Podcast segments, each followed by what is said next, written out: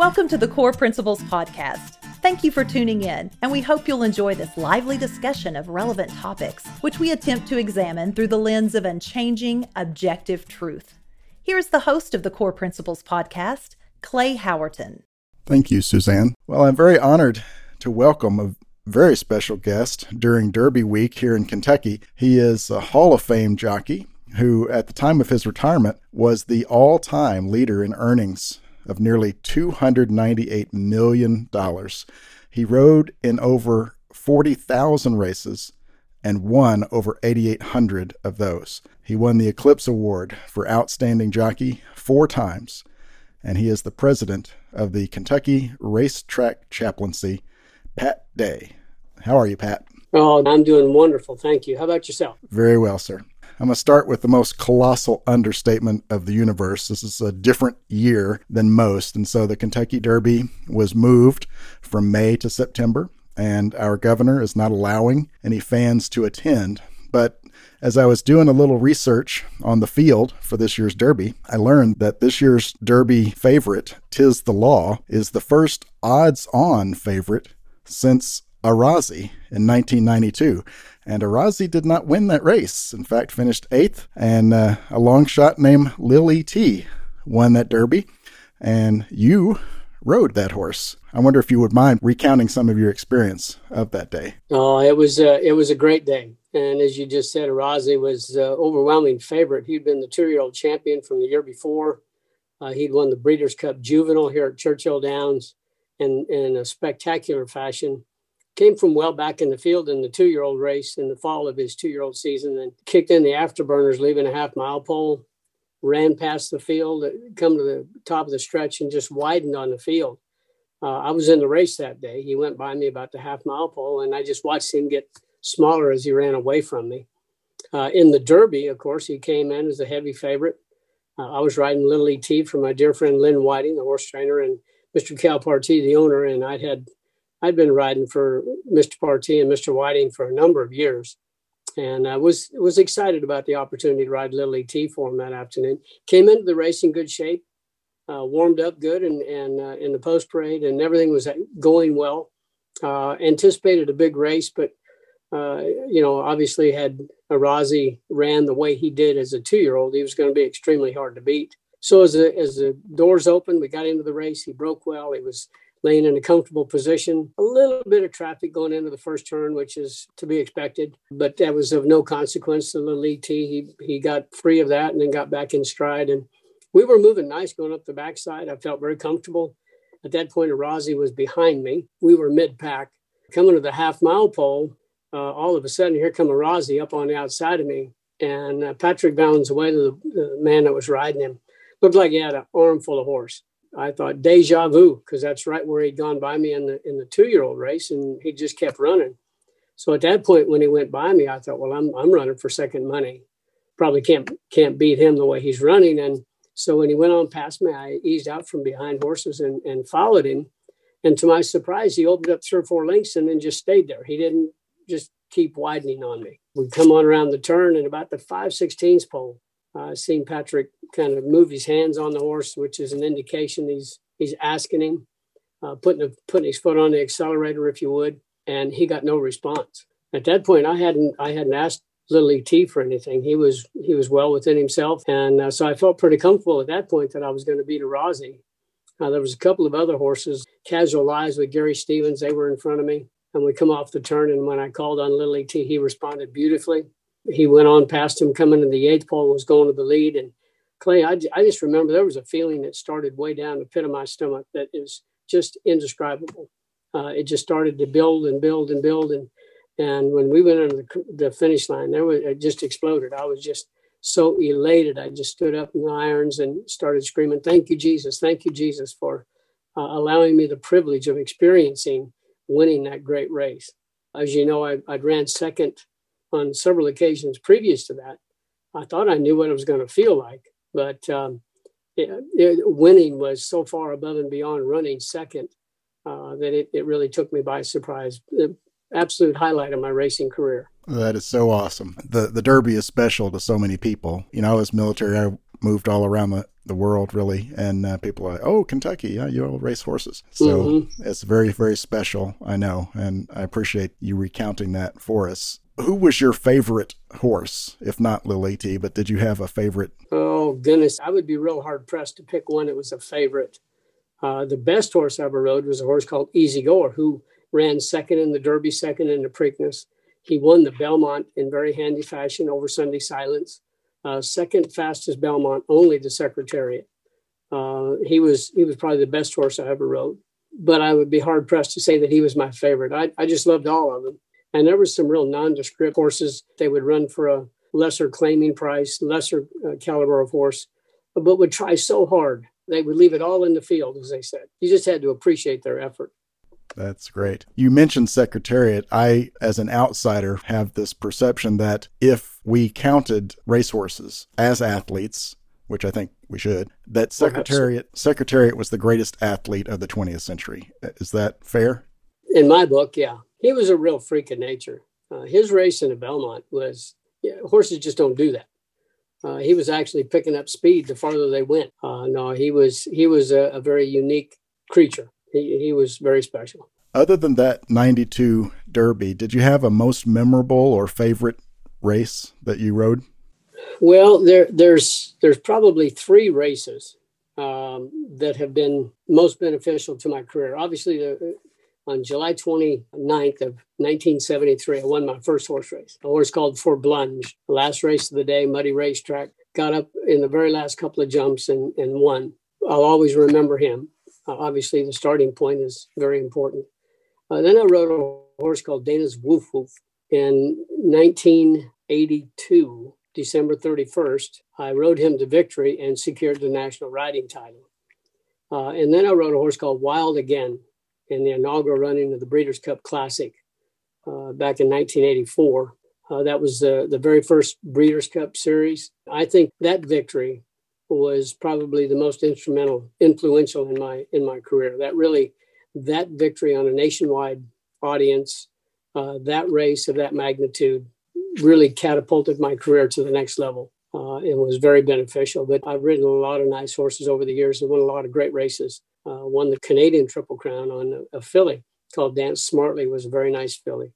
Uh, Lady Secret Horse of the Year, favorite trick, undefeated two year old horse of the year the first time since secretariat. And the list goes on and on. I just been i've been so incredibly blessed in the great sport of horse racing to ride some great horses in some great races now with all of that success pat day it is remarkable to me although i understand it at my core that you say unequivocally there is something else that has been far more meaningful for you, and that's the work that you've been doing since you dismounted. Would you uh, tell us a little bit about the Kentucky Racetrack Chaplaincy?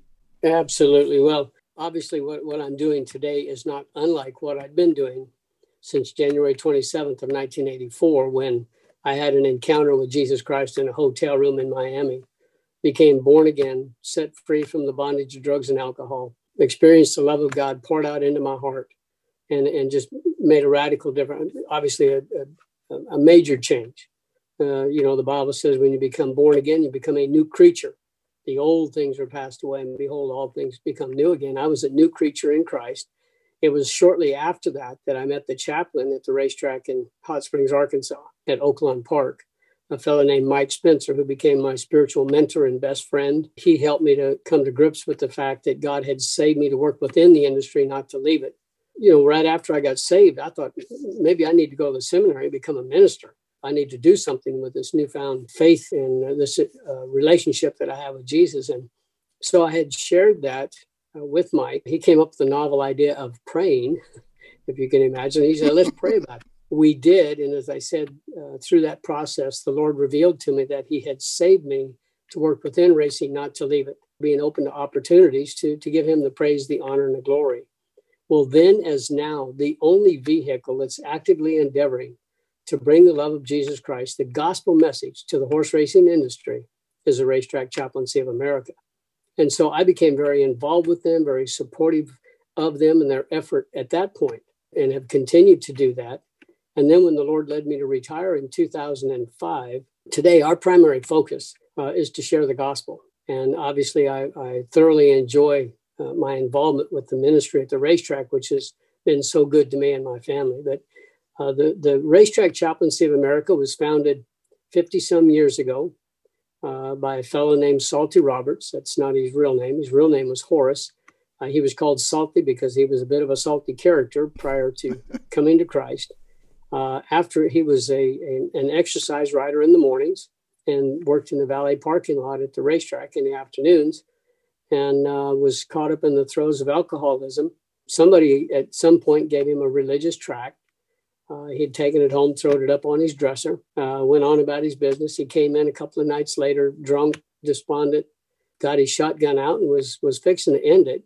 And somehow that tract got in his hand. Uh, he read it, got convicted, fell to his knees, and wept and, and cried and invited Christ into his life.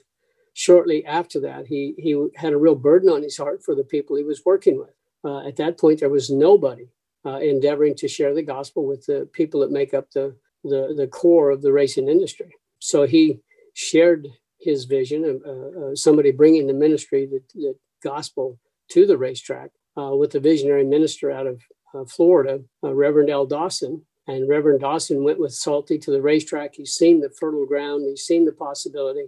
And uh, him and Salty went and spoke to the owner of that racetrack. It was Gulfstream Park in, in Florida, uh, Mr. Doug Donn. And Mr. Donn said, Look, he said, you're welcome to use that old paint shop back there. We'll clean it up and clean it out, and you can use that for your church services. And uh, they, they had the first church service on a, on a racetrack at that point. Salty's vision was not just Gulfstream Park.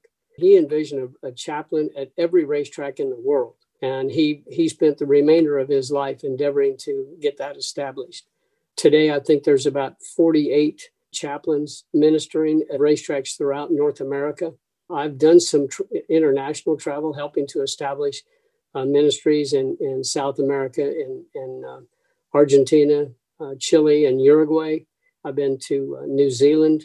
I've been to Korea, meeting with members of the uh, track management and the leaders of the horsemen's groups helping uh, showing sharing with them what we're doing here through the chaplaincy and and soliciting their support to help get that started. Recently, I became the president of the Kentucky Racetrack Chaplaincy. We currently have a chaplain working full time in northern Kentucky at Turfway Park and across the river at Belterra.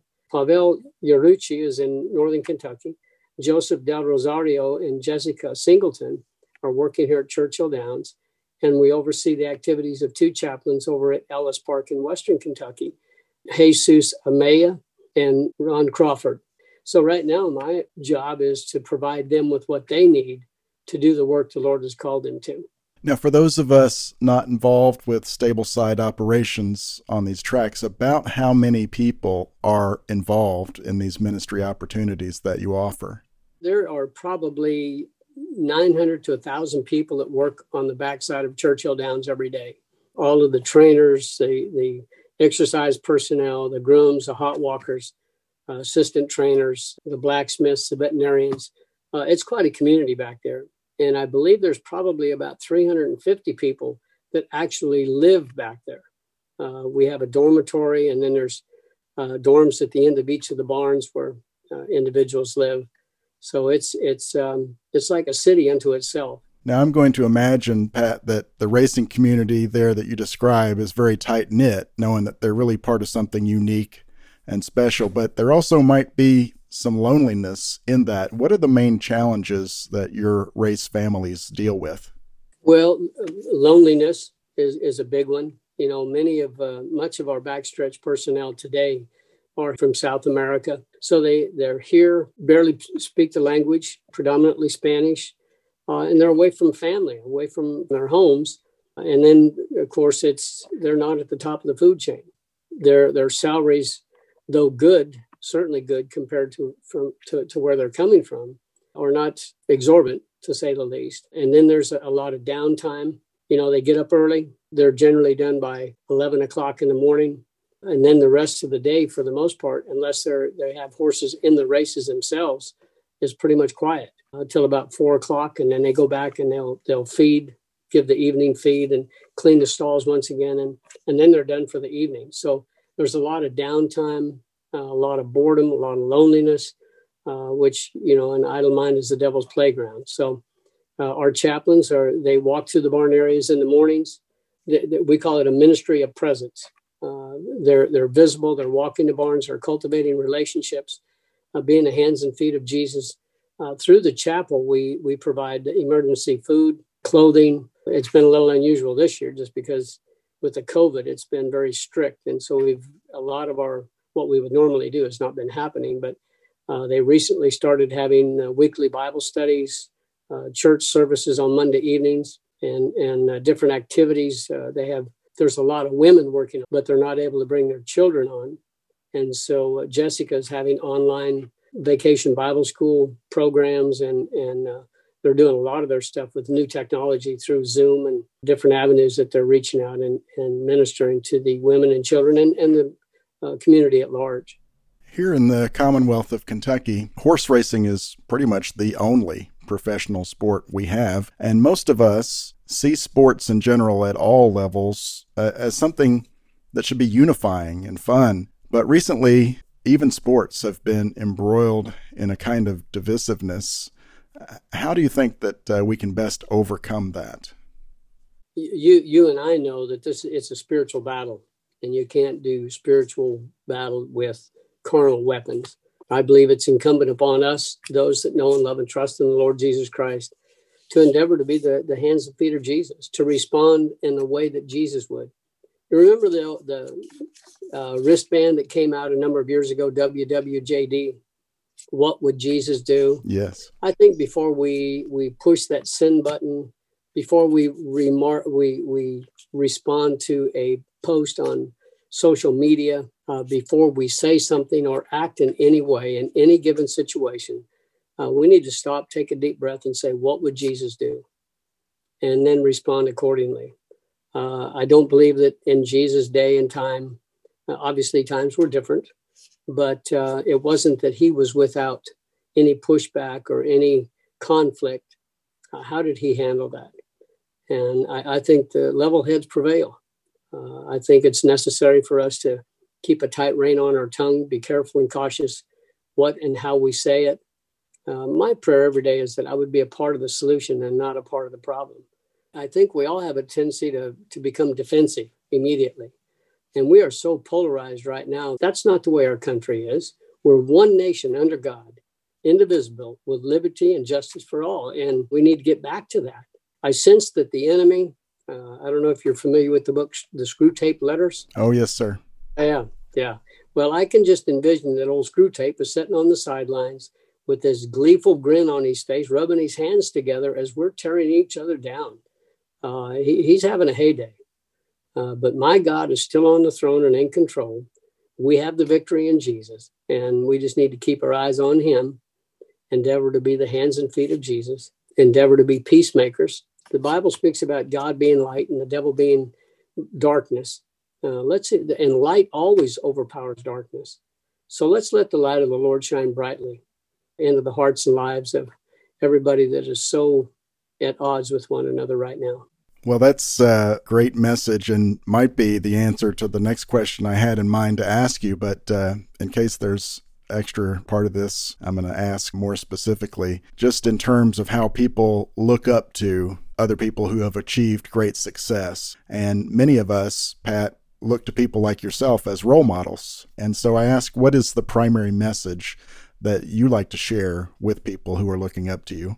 When, when people look at me, I want I want the light of the Lord to shine brightly within me. I want people to be drawn to that light, not to me, not to Pat Day, but to the light of the Lord in me. As they're drawn to the light of the Lord in me, then may I be privileged to introduce them to the light, the light of the world that stepped down into darkness. Let me introduce them to the Lord Jesus Christ. And and share with them the joy that I derive from a personal, intimate, ongoing, and ever growing relationship with Him, the King of Kings and the Lord of Lords. That which is only available through belief on the Lord Jesus Christ. Uh, you know, the word is very clear Jesus is the way, the truth, and the life. Nobody comes to the Father but by Him.